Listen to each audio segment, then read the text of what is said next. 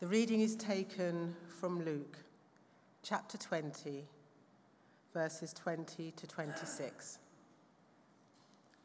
Keeping a close watch on him, they sent spies who pretended to be sincere. They hoped to catch Jesus in something he said so that they might hand him over to the power and authority of the governor. So the spies questioned him Teacher, we know that you speak and teach what is right, and that you do not show partiality, but teach the way of God in accordance with the truth. Is it right for us to pay taxes to Caesar or not? He saw through their duplicity and said to them, Show me a denarius. Whose image and inscription are on it? Caesar's, they replied. He said to them, Then give back to Caesar what is Caesar's, and to God what is God's. They were unable to trap him in what he had said there in public, and astonished by his answer, they became silent. This is the word of the Lord. Thanks, Ayo. Good morning again. Now, normally I have a, a, little plastic folder with all my words in, and I have two copy, two lots of that plastic folder, and I've lost both of them. Um, so that's a good start, isn't it? Um, a person was on holiday and strolling along outside uh, their hotel, enjoying the sunny weather. Suddenly, they were attracted by the cries of a woman uh, kneeling in front of a child, and they realized that the child had swallowed a coin. Seizing the child by the heels, the person held the child up, gave him a few shakes, and the coin dropped to the ground. Oh, thank you so much, cried the woman. You seem to know just how to get the money out of that child. Are you a doctor? No, ma'am, uh, replied the person. I work with the Inland Revenue. I'm so sorry. I, am so sorry. I know that's a really bad joke. Um, but I thought I, I couldn't resist that this morning when we're thinking about what we're thinking about. We're thinking about money, uh, tax, and all of those sort of things. But I think we should pray, don't you? Let's pray. Heavenly Father, um, we thank you that all of your word uh, speaks to us. We thank you for the words that uh, Jesus says in this passage. And Lord, I ask that you would help each one of us to hear your voice and what you are saying to us today. In Jesus' name. Amen. So, as Jonathan said, we're, on, we're continuing our sermon series looking through the Gospel of Luke, and we're already up to chapter 20 um, as Jesus is now um, in Jerusalem. He's, he's teaching um, and um, in fact, he's teaching in the court of the Gentiles at this point. Um, in fact, last uh, time I preached, I sort of bookended my holiday by preaching. Um, I preached in the evening about uh, Jesus going into the temple and turning over the, temp- uh, the tables and, and all of that. Um, and that was uh, where he was. And then it says he began to teach. And the context of this is Jesus teaching in that place. And this whole chapter actually is really very much an attack against Jesus' authority. We see lots of attempts to try and do that.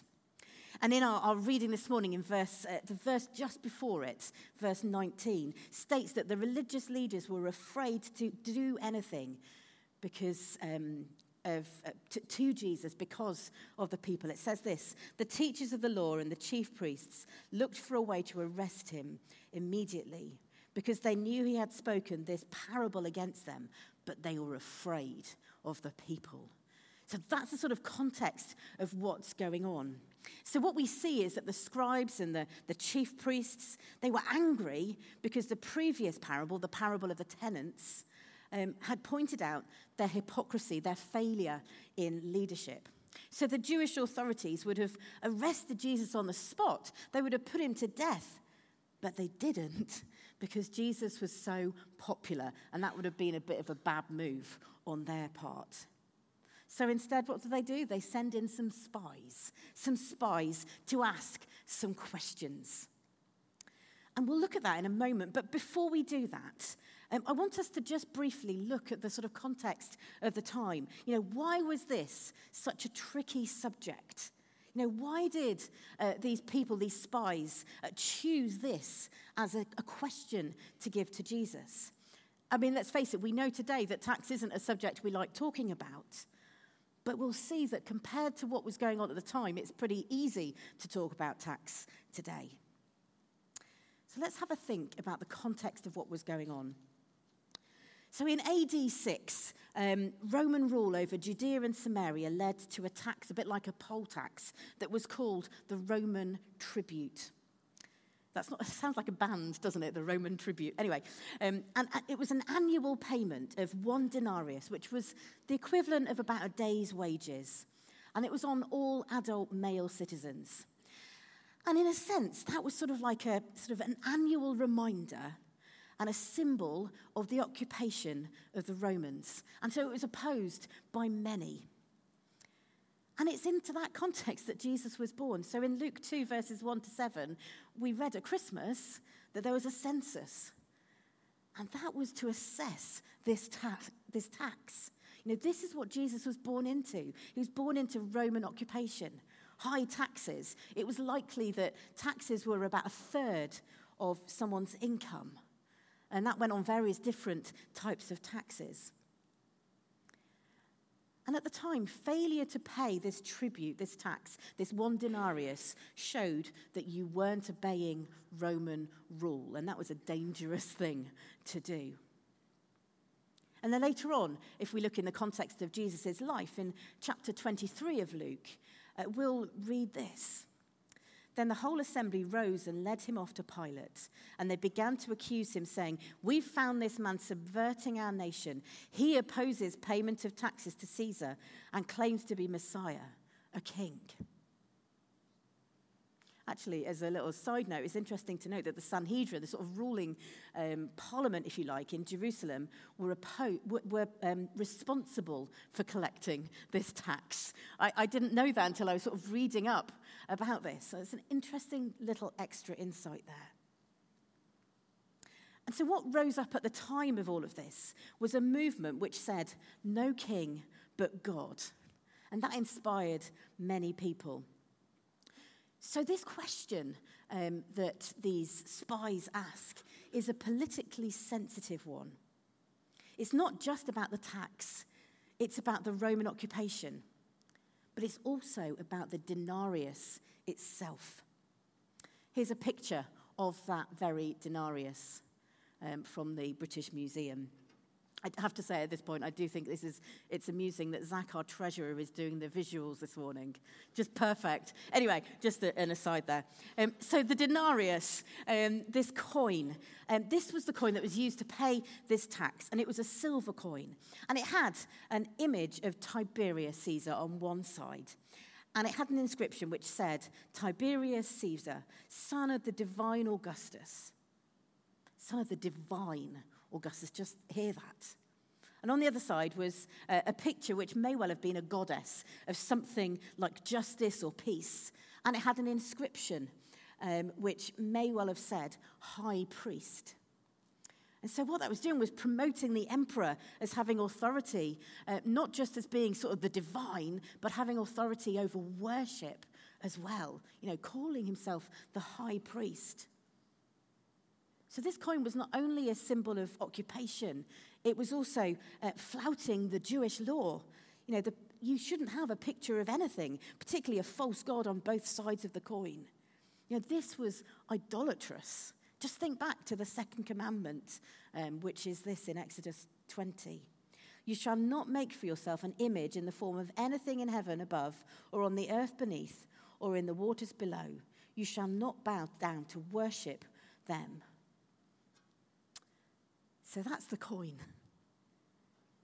And those who would have been very strict at the time would have seen this coin as idolatrous. They would refuse to use this coin. The other coins that they would have had um, at their disposal uh, would have been bronze and they didn't have images on them. It was particularly this one denarius that was the issue.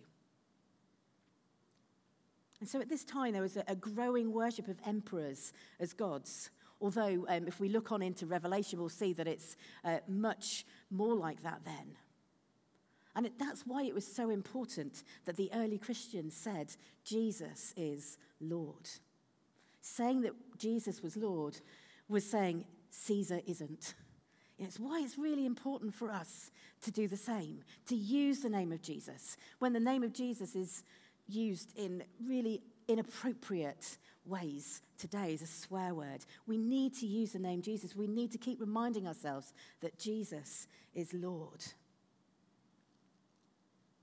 Anyway, that's the context of uh, these questions that the spies bring. And hopefully, you can see why it's really helpful to understand a little bit of the context of this coin. So let's move on then to the story. At the first bit, we see that we've got these spies. And it says they, uh, they are sent. And if we look back to verse 19, we can see that it's the chief priests, the teachers of the law, that send these spies. And what we see is that they sort of pretend to be sincere and they, they try to trap Jesus publicly. And as does happen occasionally, they try and use flattery. Teacher, we know that you speak and teach what is right, and that you do not show partiality, but teach the way of God in accordance with the truth. Is it right for us to pay taxes to Caesar or not? You can hear it, can't you? The flattery that they're using at that point. But the thing is, it doesn't stick with Jesus. He's aware of what they're trying to do. But actually, this is a bit of a catch 22 situation for Jesus. And the spies know that. Because if Jesus answers that the law of Moses permitted taxes uh, to Rome, then he would alienate the heavily taxed people who saw Rome as a, an oppressive foreign enemy. If he says it's okay to pay taxes to Rome, this would make him far less popular with the people, which would certainly please the high priests and the teachers of the law. But then to say that the law of Moses forbids taxes to Rome would be to commit treason in the view of the Roman government, and therefore Jesus would face the death penalty. So, in some ways, the leaders knew that they had him. Ah, oh, yeah, but Jesus is too clever for them, isn't he? He's, he's too aware of all of this. And he's so cunning in what he does. And this only really comes out when we understand the meaning of this coin. Because what does he do? Well, in verses 23, he says this He saw through their duplicity and said to them, Show me a denarius. And the reason that Jesus asked them to show that denarius is more um, evident in the Matthew account of this, in uh, chapter 22, verse 19, where he says, Show me the coin used for paying the tax. And what he does is he gets them to produce a coin which basically shows them up as compl- uh, completely um, involved in all of this. It shows them up as hypocrites. And actually, what Jesus is doing, is not just showing them up um, with words, he's showing they are um, hypocrites because they then provide this coin. I mean, you can almost see one of the men, without thinking, reaching into his robe.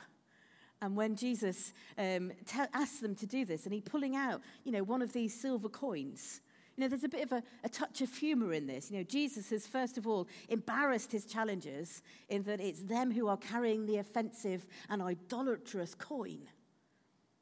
So, in using this coinage, they were showing that they'd accepted Caesar's rule.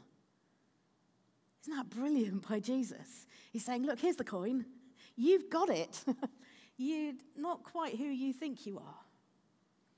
But then it gets even better because then Jesus says this Whose image and inscription are on it? Caesar's, they reply.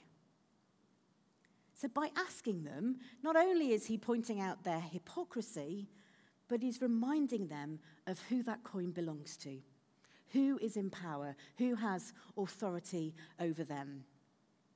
When we think about um, images on things, it shows us something belongs to someone, doesn't it? So I'm, I'm at the moment rewatching The Crown, and um, I've just got to that point where um, the Queen stands in front of all the images of her on the, the, the new stamps.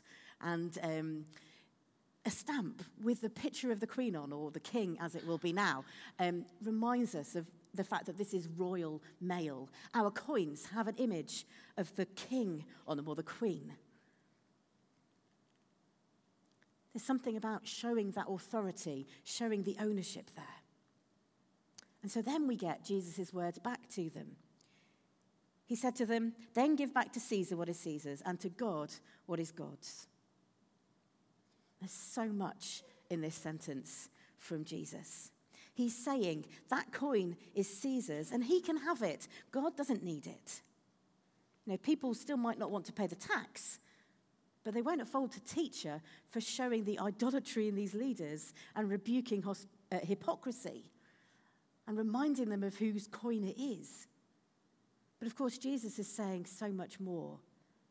If the coin has Caesar on it and it belongs to Caesar, what is Jesus saying about what is God's? Let me remind you of what it says in Genesis 1, verse 26 and 27. Then God said, Let us make mankind in our image, in our likeness, so that they may rule over the fish in the sea and the birds in the sky, over the livestock and all the wild animals, and over all the creatures that move along the ground. So God created mankind in his own image. In the image of God, he created them. Male and female, he created them. We are made in the image of God. We are bearers of God's image. And if a coin can belong to an emperor, think how much more we, the image of God, can belong to our Creator God. So to give God what is God's is to give Him our very selves. We owe Him our lives, all of who we are. All of it is the image of God. It's not just the side view of our faces, it's all of us. And I wonder how you react to that this morning. And what we're left with then is a, is a question as to what this means for us. Well, those who were charged with paying this tribute tax may have um, been under oppressive rule, but they were also receiving things from Rome. They were receiving roads, they were living in a relatively peaceful society. So you can see how it was important that they paid tax. And we could say the same today. It is something we do, and if we don't, we can get into trouble. Uh, paying taxes is, in some ways, like a, a symbolic act showing that we acknowledge our government's right to rule, submission to their authority, even if we don't agree with them. And in turn, they use that tax for the nation. Now, I'm not going to get into politics at this point because I'm conscious that we will all be coming with different positions and varying positions on this. But this is what we hope and pray should happen. But as Christians, we also need to acknowledge that as well as being citizens of this world and this nation, we are also citizens of heaven. And we need to live as such. And it is possible to be a faithful servant of Jesus and be a responsible citizen. I found these uh, three words recently really helpful, and I'm really sorry I can't actually remember uh, where I found them. Um, and they are that we should pay, pray, and obey. I find that really helpful, just those three words. We're called to pay. You know, God calls us as Christians to be good citizens. So we should be paying our taxes and enjoying the benefits and paying our share. But we're also called to pray. So in 1 Timothy 2, it says this I urge then, first of all, that petitions, prayers, intercessions, and thanksgiving be made for all people, for kings and all those in authority, that we may live peaceful and quiet lives in all godliness and holiness. A wonderful reminder of the importance of praying for those who are in, our, in leadership. And then finally, we should obey. So in Romans 13, 1 to 7, Paul expands on these words of Jesus. And he sets out the general principle um, of, in verse 1, which says, Let everyone be subject to the governing authorities, for there's no authority except that which God has established. The authorities that exist have been established by God. And in these verses, Paul tells us that we're to submit to human government. God has placed governments on the earth to restrain sin until he comes. That's uh, the words that, that Paul uses. We're to obey government, not as an enemy of God, but as the agent of God. And I know that can be really hard at times. But listen to the verse um, towards the end of that passage in, in verse 6 of Romans 13. This is also why you pay taxes, for the authorities are God's servants who give their full time to governing. But is it as simple as all of that? Now, would Jesus have said what he said if it had been during the time of Revelation, when persecution by Caesar against Christians was so brutal? What if the laws of a nation poses them at odds with the laws of God so that Christians just can't live by them? Well, that's why we need to remember that although we have dual citizenship, we are primarily citizens of heaven. Peter puts it like this in 1 Peter 2 Live as free people, but do not use your freedom as a cover up for evil. Live as God's slaves. I read this quote recently. When the early Christians said Jesus is Lord, it was clear they meant Caesar was not. They refused to worship the emperor.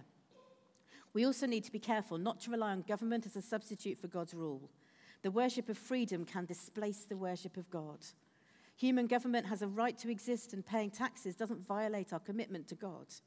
As Christian citizens, we have both civic and moral obligations. We obey secular law, yet we owe everything to God. We owe everything to God. Um, I was reading Acts 1 to 5 with the discipleship year students recently, and we got, had a wonderful time being reminded of the incredible things that happened in the early church. But towards the end of those chapters, uh, the apostles begin to face persecution for their faith.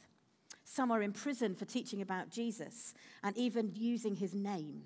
And in Acts 5, Peter and the other apostles' uh, response as they appear before the Sanhedrin is to say this we must obey God rather than human beings. They do that because they're told they cannot use the name Jesus.